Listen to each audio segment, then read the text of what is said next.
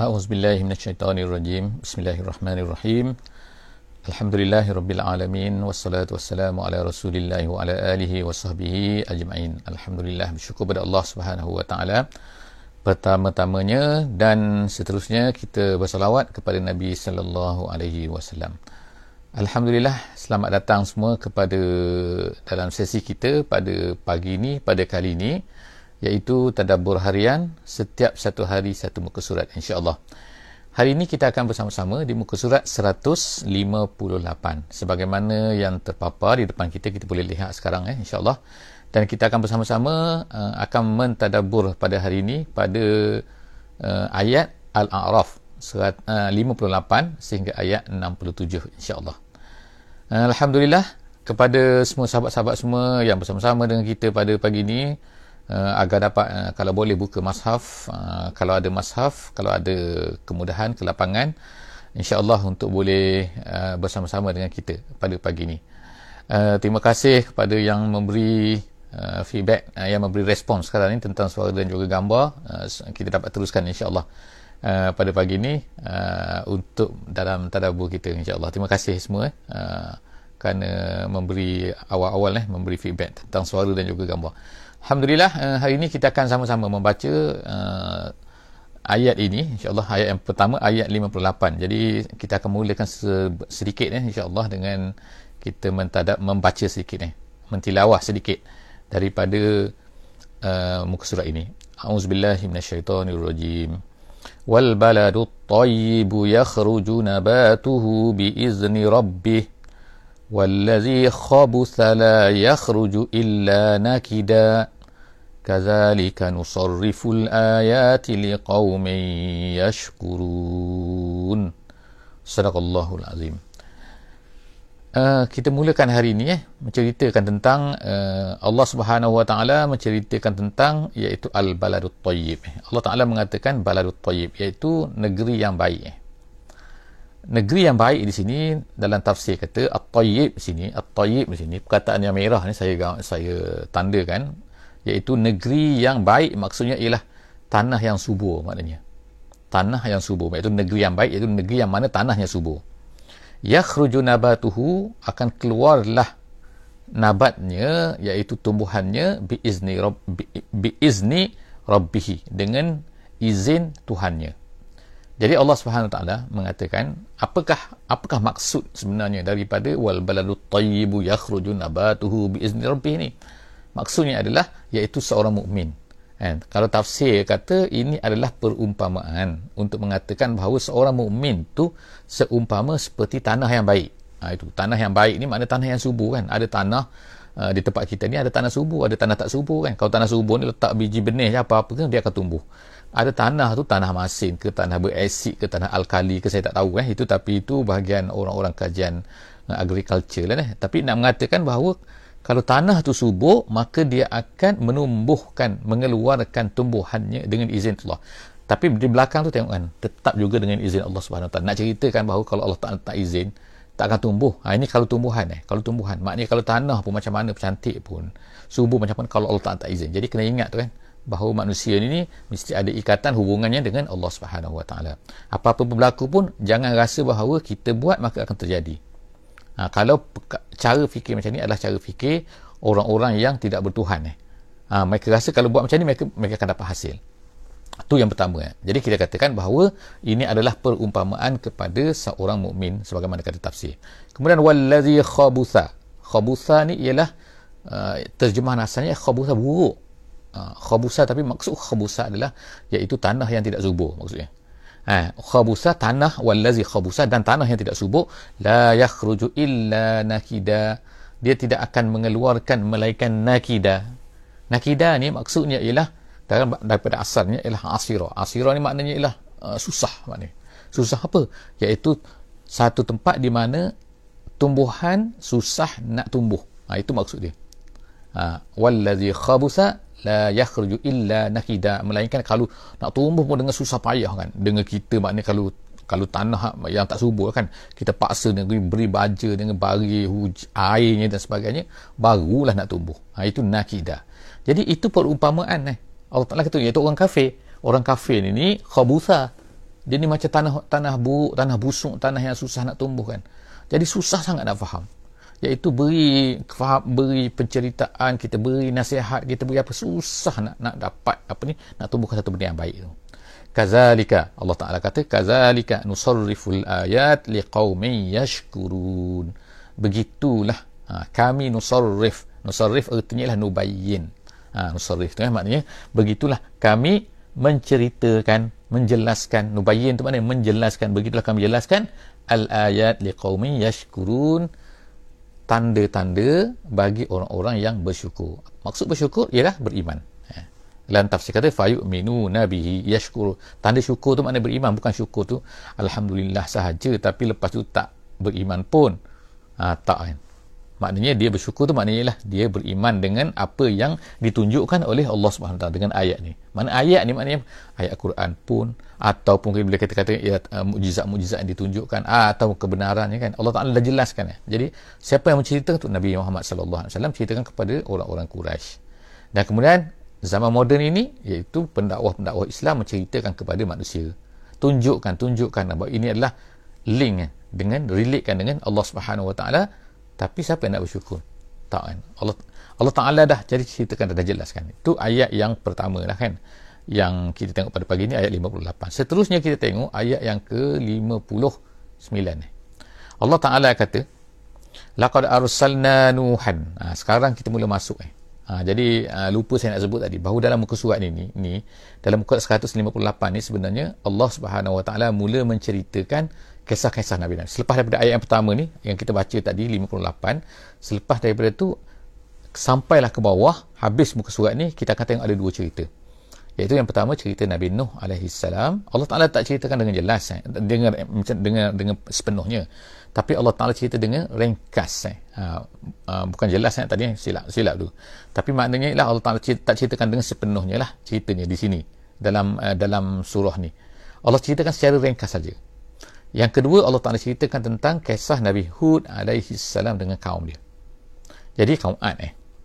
Jadi Allah Subhanahu Taala sebut ni di sini cerita-cerita ni kan kalau kita kita katakan sebelum daripada ni bahawa uh, surah Al-A'raf ni adalah surah Makkiyah. Dan surah Makkiyah ni, ni kebanyakan daripada cerita, uh, kebanyakan daripada story lah kita kata kan cerita-cerita mengenai nabi-nabi terdahulu dan mengenai apa saja ialah kebanyakannya terdapat di dalam ayat-ayat maki eh, ayat maki kecuali sedikit saja. Ada cerita-cerita yang Allah Taala ceritakan uh, masuk dalam ayat-ayat madani yang seperti kisah Nabi Adam alaihissalam dalam surah Al-Baqarah. Tapi kebanyakan cerita adalah dalam ayat-ayat maki itu ayat-ayat yang diturunkan yang diturunkan di Mekah. Kenapa? Persoalannya ulama-ulama membuat membuat analisa eh Ha, kita pun tengoklah kita baca sebut sedikit kan. Iaitu kerana semasa di Mekah ni kan Nabi ni berdakwah. Kebanyakan daripada cerita-cerita yang Allah Ta'ala ceritakan dalam Quran kebanyakannya adalah nak menceritakan tentang usaha dakwah yang dibuat oleh Nabi-Nabi terdahulu dengan kaum mereka.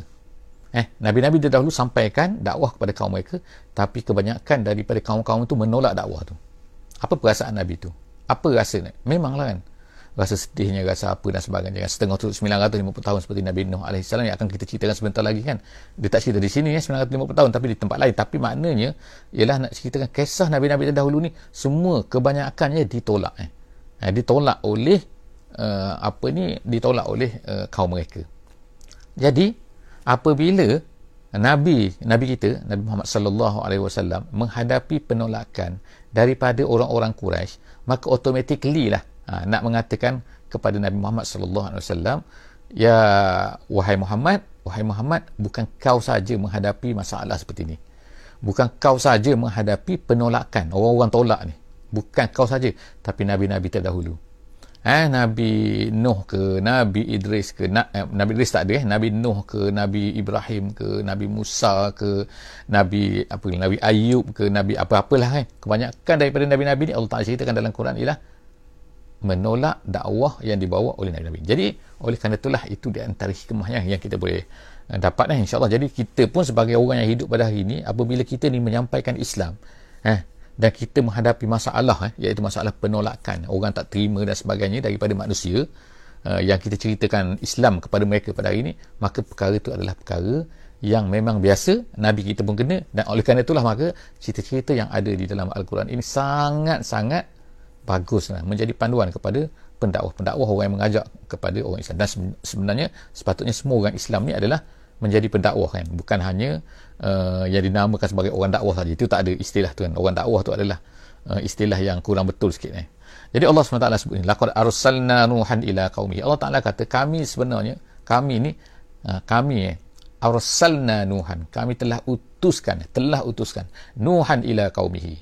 Nuh kepada kaumnya. Faqala lalu dia pun berkata lalu Allah Taala pun ceritakan apa kata Nabi Nuh kepada kaum dia? Faqala ya kaum wahai kaumku. Jadi dia menyeru eh. Maknanya kaum maknanya panggilan itu dikatakan adalah panggilan yang manja lah kan. Ha, kalau orang Brunei ni dia kata lai lai. Dia kata gitulah kan. Kalau panggil budak kan. Panggil budak maknanya panggilan kasih sayang maknanya kan. Jadi ya kaum dia kata wahai kaum kaumku lah eh. Ya ya kaum dia kata. Kemudian dia kata ubudullah apa dia yang diajak apa dia yang diseru ha, ini dia punya konten eh Maknanya setiap Nabi-Nabi, kalau kita tengok dalam Quran kan, dia akan menceritakan semua Nabi-Nabi terdahulu, semua menceritakan hampir benda yang hampir sama, yang mereka serukan kepada kaum mereka. Iaitu apa? Dia kata, dia kata, apa mereka kata? Dia kata, U'budullah ma lakum min ilahin ghairuh. Ha, beribadahlah kamu kepada Allah. Beribadah ini bukanlah beribadah tu maknanya beribadah melakukan ibadat-ibadat khusus tu bukan sahaja tapi maknanya seluruh hidup sepatutnya menjadi hamba. Ha, itu abdun. Ha, daripada perkataan abdun. Abdun tu maknanya hamba maknanya. Jadi perhambakanlah diri kamu ubudullaha kepada Allah. Malakum min ilahin ghairuh. Yang mana tidak ada ilah selain daripadanya. Ha, tidak ada ilah maknanya tidak ada sembahan tidak ada yang sepatutnya kita ikut tidak ada yang sepatutnya kita tunduk Ha, jadi itu kan. Jadi ini adalah sikit yang panjang uh, kalau kita nak ceritakan tentang ada perbezaan dalam bahasa Arab di antara ilahun dengan rabbun. Kalau rabbun tu maknanya Tuhan juga kalau ikut terjemahannya kan. Tapi ilahun kalau ikutnya Tuhan juga. Ikut terjemahan lah. Tapi dari segi makna bahasa Arab ni dia agak berbeza sikit. Ilahun maknanya ilah daripada kita kepada Allah Subhanahu Wa Taala. Kalau rabbun ni ilah dia daripada Allah Taala kepada kita. Allah Taala menciptakan kita, Allah Taala memberi rezeki pada kita dan sebagainya dan kemudian kitalah sepatutnya tunduk kepada Allah dan ikut Allah Subhanahu Wa Taala dalam semua perkara. Jadi itulah maksud yang disebutkan oleh nabi-nabi ini Nabi Nuh alaihissalam berkata wa ya kaum ya kaum. Ha, dia kata ubudullah perhambakan diri kepada Allah Taala saja malakum min ilahin ghairu inni akhafu alaikum azab yaumin azim. Dia terus beri peringatan. Aku takut dia kata. Aku takut ke atas kamu azab pada hari yaumin azim iaitu hari kiamat, hari yang besar. Sebab itulah aku ni nak ni, dapat upah ke? Nabi-Nabi ni tak dapat upah. Rasul-Rasul tak dapat upah. Tapi mereka ni cerita, terus cerita, terus bercerita. Dan mereka ni kena macam-macam kan? Ha, kena ditimpakan macam-macam oleh kaum mereka. Tapi mereka terus suka bercerita. Walaupun lama, terus suka bercerita. Nak tunjukkan betapa bersungguhnya Nabi-Nabi ni. Betapa mereka ni kan tak heran apa yang terjadi pada mereka. Yang penting aku nak kamu semua ni masuk syurga. Itu kan. Betapa sayangnya Nabi-Nabi ni kepada umat mereka. Kan? Jadi begitulah juga Nabi Muhammad sallallahu alaihi wasallam berusaha keras, berusaha keras kan bukan dapat upah kan. Habis harta. Kalau kita tengok Nabi Nabi apa ni Nabi Ayub semalam eh yang kita ceritakan uh, di Masjid uh, Sengkurung iaitu apa Nabi Ayub ni kan sampai habis harta dia kan. Ha, sakitnya menderitanya kan berdakwah 80 tahun jadi maknanya sini ialah Allah SWT kata semua Nabi-Nabi macam tu dia beri nasihat ni akhafu alaikum azab yaumin azim itu yang dia takut jadi seterusnya Allah Subhanahu Wa Taala kata selepas tu kita tengok eh muka surat seterusnya iaitu apa jawapan daripada kaum dia. Qalal mala. Al mala'u maknanya ialah pembesar maknanya. Kalau ikut terjemahan lah kan. Dalam tafsir jalan lain contohnya dia kata al mala' ni ialah al ashraf maknanya. Orang-orang yang kenamaan. Ha, orang-orang yang mempunyai pangkat dan dulu kita pernah cerita tentang al mala' ni kan. Ha, dari segi makna dari masyarakat daripada mala'u. Mala'u ni maknanya penuh maknanya penuh ni kenapa kerana orang-orang uh, di satu-satu tempat satu negeri tu mereka melihat pembesar pembesar tu uh, ada dalam kepala mereka ada dalam pemikiran mereka, mereka penuh ha, gitu bukan kalau orang-orang biasa orang-orang biasa ni tak ada pun dalam kepala tak ada fikiran pun dalam fikiran orang pun tak kenal. Orang eh, jadi al-malak ni ialah orang yang terkenal orang yang kenamaan orang yang besar orang yang mempunyai kuasa orang yang macam-macam lah. Itu al-malak. Faqa faqala al-mala'u min qaumihi berkatalah malak daripada kaumnya. Ha, daripada maknanya bukan orang lain daripada kaum dia juga. Inna lanaraka fi dalalin mubin. Tu standard eh maknanya. Standard. Semua Allah Taala cerita kan. Apabila nabi-nabi ni datang ha, di zaman dahulu kan sampai sekarang pun kan iaitu tuduhan yang dikenakan kepada mereka yang dikatakan yang dilontarkan ialah innilah naraka fi dhalalin mubin. Ah, kami tengok kamu ni sesat eh. Kamu ni dolal eh. Dolal. Dolal maknanya sesat lah kan eh. Ha, mubin memang clear lah. Memang jelas memang kamu ni sesat eh. Ha, bukannya nampak-nampak seperti-seperti tak memang kamu ni bayin eh. Mubin tu maknanya bayin dalam tafsir. Jadi Allah SWT kata itu, itu tuduhan eh. Tuduhan orang-orang besar. Apa kata?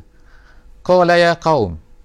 Ha, jawapan daripada Nabi Nuh alaihi salam ni dia berkata qala ya qaum. Wahai kaum laisa bi laisa bi dalalah. Tak ada pada aku ni dalalah eh. dalalah sini sini dia kata dolal sini dia kata dolalah apa beza? Dolal dengan dolalah dolalah ni maknanya lebih umum lagi maksud dia dalam bahasa Arab eh. kalau dolal tu sesat tapi ni apa-apa sesat pun tak ada. Ha, gitu. Laisa bi dalalah aku tak ada sesat apa-apa pun. Kenapa? Walakinni rasulun min rabbil alamin. Aku ni hanyalah rasul min rabbil alamin. Seorang rasul daripada Tuhan. Tuhan sekalian alam ni. Dia yang menciptakan alam ni. Kemudian dia utuskan seorang rasul iaitu aku.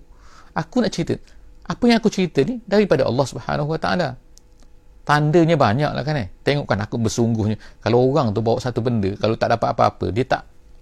Kan? Kalau bawa satu benda lah kan kalau dia nak apa-apa terselah juga lama-lama kan. Akan nampak lah juga bahawa dia nak benda tu. Tapi ni apa apa yang dapat? 950 tahun tak dapat apa-apa. Habis habis semua orang kata apa-apa tapi tetap juga bersabar. Tu pun dah jadi bukti lah sepatutnya kan. Ha, tanda bahawa dia ni memang betul memang betul. Begitu juga pada hari ni lah kan. Kalau lah kata pendakwa Islam tu dia tak nak apa-apa. Memang nampak dan memang jelas. Tak ada benda yang dia nak kan. Tak ada benda yang dia uh, dicari tak ada benda yang dia kejarkan contoh lah kan. Maknanya kan dah terselah dah lama dah. Tapi orang kata juga dia sesat. Tu yang tak patutnya kan eh. Kalau orang tu uh, dia tak tahan lama. Kalau orang tu nak kebendaan eh ha, dia buat satu benda nak kemudian takkan tahan lama akhirnya orang tahu juga kan jadi Allah taala kata sini qala ya qaum laisa bi laisa bi dalalah aku tak ada sesat sedikit pun kan walakinni rasulun min rabbil alamin tapi aku ni hanyalah seorang rasul daripada rabbil alamin ni Tuhan sekalian alam yang memberi makan kepada kamu, yang memberi makan kepada pokok, yang memberi makan kepada binatang, yang memberi rezeki kepada semua. Tu semua aku datang daripada Tuhan tu. Kemudian, apa aku buat? Uballighukum risalati rabbi. Aku ni hanya menyampaikan saja. Ha, dalam kiraat, ha, dalam kiraat ada bacaan, ada dua bacaan di sini. Uballighukum dengan uballighukum. Ha, ada dua di sini. Eh. Jadi kalau kita dengar ada orang baca kan, Kenapa baca ublirukum? Ublirukum ha, itu kiraat lain lah. Ada kiraat. Mana kiraat yang betul juga. Tapi ada satu lagi. Eh. Kita baca ubalirukum. Eh, ubalirukum. Jadi kita baca ikut kiraat kita lah kan. Ha, kiraat uh, daripada Asim ni. Ubalirukum risalati rabbi. Nabi Nuh berkata, aku hanya menyampaikan. Aku menyampaikan. Itu maknanya tabligh. Tabligh-tabligh itu datang dari perkataan ni. Iaitu menyampaikan.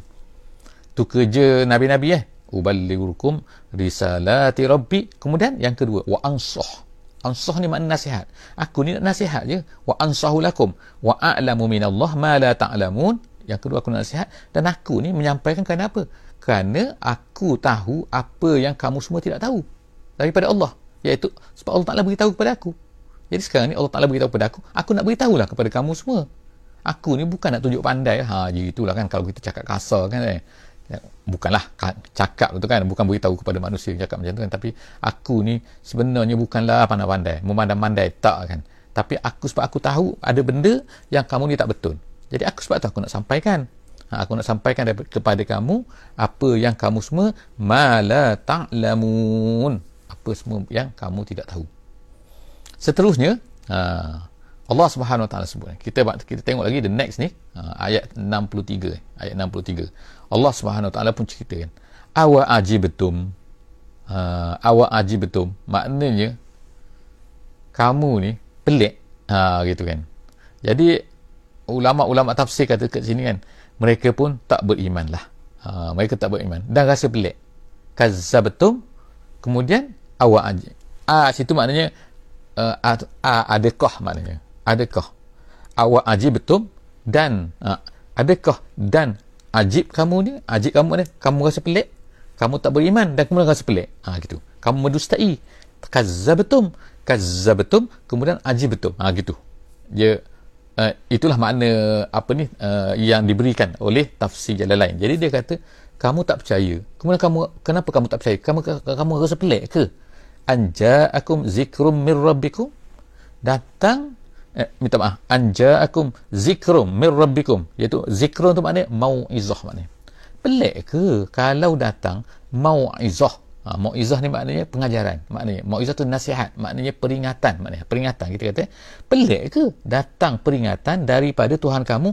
Ala rajulim minkum di atas lidah maknanya di atas lidah maknanya di atas lisan di atas percakapan. Melalui percakapan seorang lelaki daripada kamu. Liun zirakum untuk memberi peringatan kepada kamu. Pelik ke benda tu? Pelik sangat ke? Ha, kalau sekarang pun kan pelik ke? Kalau orang yang bawa ke kamu nak apa? Sebagaimana apa yang berlaku kepada nabi kita Nabi Muhammad sallallahu alaihi wasallam. Orang Quraisy ni orang Mekah dulu eh zaman nabi bila nabi menghadapi mereka ni mereka kata apa? Mereka kata kenapa? Uh, kamu Kenapa tak kami? Satu. Kemudian mereka kata apa lagi? Kenapa manusia? Kenapa tak malaikat?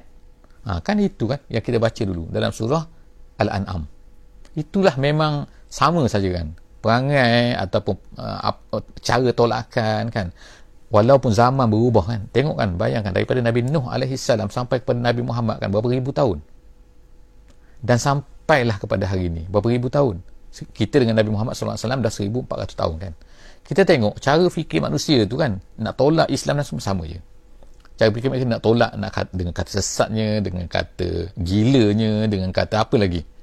Eh, memanglah kita kata orang kata orang tak ada kata gila, gila pun pada kita pada hari ni kan bukan gitu kan memanglah sebab kita ni tak berkata tak kadang-kadang kita tak mengajak Islam kita takut nak sebut Islam. Jadi bila kita takut nak sebut Islam bagaimana orang nak kata kita gila kan? Ha, jadi kita akan dikatakan gila cuba kalau kita ni sibuk mengajak kepada agama mengajak kepada Islam dengan cara yang betul lah of course kan. Ha, tapi orang akan kata pada kita. Jadi Allah SWT kata Nabi apa ni Nabi Nuh AS ni berkata dia kata pelik ke seorang lelaki daripada kamu ni datang liunzirakum untuk beri pengatan kepada kamu? Walitattaku. Supaya kamu ni bertakwa takut kepada Tuhan takut kepada Allah. Kemudian wala'allakum turhamun. Moga-moga kamu ni semua kamu semua ni dirahmati. Kamu dapat rahmat kan? Maknanya sini ialah takwa akan dapat rahmat. Kita tengok sini takwa akan dapat rahmat. Ha, kalau kamu tak taku, kamu akan turhamun. Ada hubungan tu kan. Kita kalau maknanya kalau kita tak bertakwa, kesimpulan dia terbalik kan. Cara kita faham terbaliknya ialah kalau kita tak, tak, tak bertakwa, kita tidak akan dapat rahmat, dapat rahmat daripada Allah Subhanahu Wa Taala. Seterusnya, Allah Subhanahu Wa Taala berkata ayat 64 eh, ayat 64. Jadi dia kata fakazzabu apa yang berlaku ialah mereka pun mendustainya menolaknya Nabi Nuh. Mereka tolak Nabi Nuh fa anjaynahu wallazina ma'ahu. Kemudian kami selamatkan Nuh tu. Eh wallazina ma'ahu dan orang-orang yang bersama dengan dia. Tu maknanya habis. Kesimpulan ceritanya pendek kan? Allah Taala nak ceritakan apa yang Nabi Nuh bawa kemudian bagaimana sikap kaum Nabi Nuh kemudian mereka tolak juga. Nabi Nuh dah cerita dah. Hmm, dah mereka tolak juga. Fakazzabu lalu apa jadi? Allah Taala pun kata fa anjaynahu Allah Taala tak sebutlah. Ah ha, apa ni apa yang berlaku kan? Tapi tu sampai uh, maksudnya seterusnya apa lagi? Mereka dusta terus Allah Taala kata Allah Taala kata fa anjaynahu wallazina ma'ahu. Kami selamatkan dia. Bersamanya dan orang-orang beriman bersamanya fil fulki di dalam kapal. Nah, fulki itu kapal eh kapal lah uh, kita nak kata perahu tak perahu tu kecil eh kapal lah kapal besar kan. Wa aghraqna allazina kazzabu. Dan kemudian Allah Taala kata kami tenggelamkan. Ha, kami tenggelamkan semua. Aghraqna aghraqna allazina kazzabu. Orang-orang yang mendustai itu yang mendustai siapa? Yang kata tipu-tipu-tipu ayat-ayat kami bi ayatina innahum kanu qauman amin. Allah Taala kata mereka semua tu orang yang tolak agama tu orang yang tolak Nabi Nuh tu semua tu amin ha, yang ditenggelam kat tu. Kenapa? Kita tolak mereka tu amin tu maksudnya ialah buta ha, daripada amia amia tu amin. Jadi kaum yang buta. Buta apa? Buta bukan buta mata. Mereka mata ada nampak pakai cermin mata lagi pakai uh, apa ni kita katakan uh, contact lens lagi kan. Uh, setengah tu buat pembedahan. Mata elok hati tak nampak. Amin. Situ maksudnya mereka itu adalah kaum yang tak nampak benda yang betul tak nampak benda yang betul dengan hati lah kan bukan dengan mata kan. Ha, jadi itulah uh, kita katakan uh, chop Allah Subhanahu Wa Taala Allah Taala bagi kepada mereka ni nama mereka. Iaitu mereka ni adalah golongan-golongan yang buta yang tak nampak kebenaran. Ha. kemudian uh, kita masuk pula sekarang ni kepada ayat 65 Allah Taala kata wa ila adin akhahum huda. Kita kata ni kisah yang kedua. Allah Taala kata dan kemudian Allah Taala utuskan pula iaitu ad. Ha. Ila adin kepada kaum ad tu Allah Taala utuskan akhahum huda. Iaitu saudara saudara mereka. Saudara tu maknanya ialah daripada kaum mereka daripada ke, daripada grup mereka juga bukan orang lain. Ha, bukan orang lain. Ha, akhahum saudara mereka iaitu Hud. Allah Taala Hud. Qala ya qaum ubudullah ma lakum min ilahin ghairuh. Kita tengokkan sama saja kan. Apa yang dibawa oleh nabi-nabi ni semua sama je kan. Ha, iaitu ubudullah tak ada Tuhan melainkan Allah. La, la maknanya ma lakum min ilahin ghairuh. Afala tattaqun? Kamu tak nak bertakwa ke?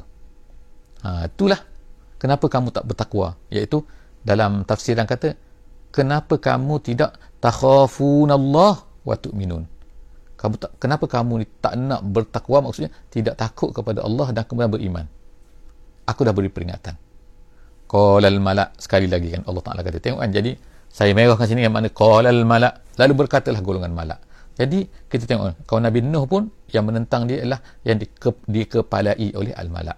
Kaum Nabi apa kaum kaum Ad pun ketua yang menentang Nabi Hud alaihi salam juga adalah Al-Malak.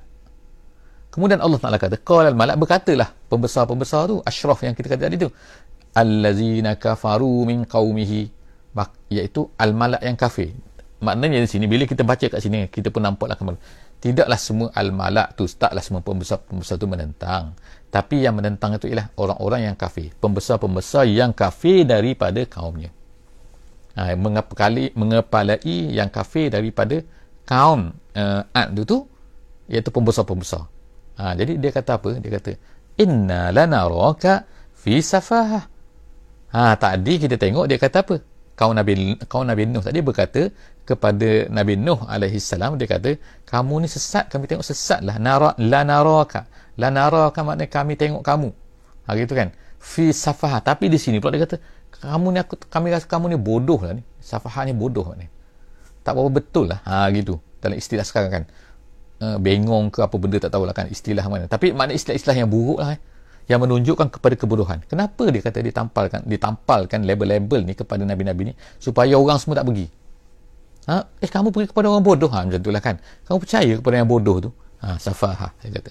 Kemudian Allah Taala kata wa inna lanazunnuka minal kazibin dan kami rasa kamu ni penipu. Kami rasa kamu ni minal kazibin daripada geng-geng penipu ni. Tak adalah maknanya kan. Tipu je kamu ni ajak gini ajak gini kan.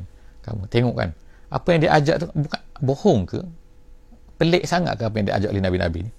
Kita tengok insyaAllah kan ayat yang terakhir. Qala ya qaum berkatalah uh, Nabi Hud alaihi salam dia kata ya kaum wahai kaumku laisa bi safaha. Aku ni tak ada safaha. Aku ni tak ada kata kamu kata bodoh kan? Kalau tak ada dolal eh sesat eh. Ha, ni ke, yang kedua pula bodoh pula dia kata. Jadi Nabi Nabi Hud alaihi salam. Nabi Hud alaihi salam berkata kepada kaum dia tak ada dia kata laisa bi safaha. Aku ni tak ada bukan bodoh kata. Walakinni rasulun mir rabbil alamin. Tapi aku ni hanyalah seorang rasul daripada Tuhan sekalian alam ni yang beri makan kepada kamu semua benda ni kan? Ha, itulah. Jadi sampai di situ kan kita berhenti. Insyaallah kan kita akan sambung lagi insyaallah penceritaan kita uh, pada ayat seterusnya insyaallah pada sesi akan datang. insyaAllah di muka surat 159 ha, setakat saja sadaqallahul azim. Mahabenalah Allah yang telah uh, apa ni menurunkan ayat-ayat Quran dan kekal sampai kepada kita sampai hari ini dan kita boleh baca kita boleh dengar kita boleh tadabur dan pagi ini kita datang bersama-sama. Alhamdulillah. Uh, jumpa lagi insyaAllah uh, di sesi akan datang pukul 6.15 pagi insyaAllah setiap hari. insyaAllah setiap hari insyaAllah. Kecuali ada masalah uh, yang tidak dapat dielakkan dan sebagainya kan lain dan sebagainya maka terpaksalah kita tangguhkan. Tapi insyaAllah setakat ni kita akan jumpa lagi insyaAllah. Wallahu a'lam bissawab. Bismillahirrahmanirrahim. Wal asri innal insana lafi khus illa allazina amanu wa amilus salihat wa tawasaw bil haqqi wa tawasaw bis sabri. Subhanakallahumma wa bihamdik. An la ilaha illa anta nastaghfiruka wa natubu ilaik wassalamualaikum warahmatullahi wabarakatuh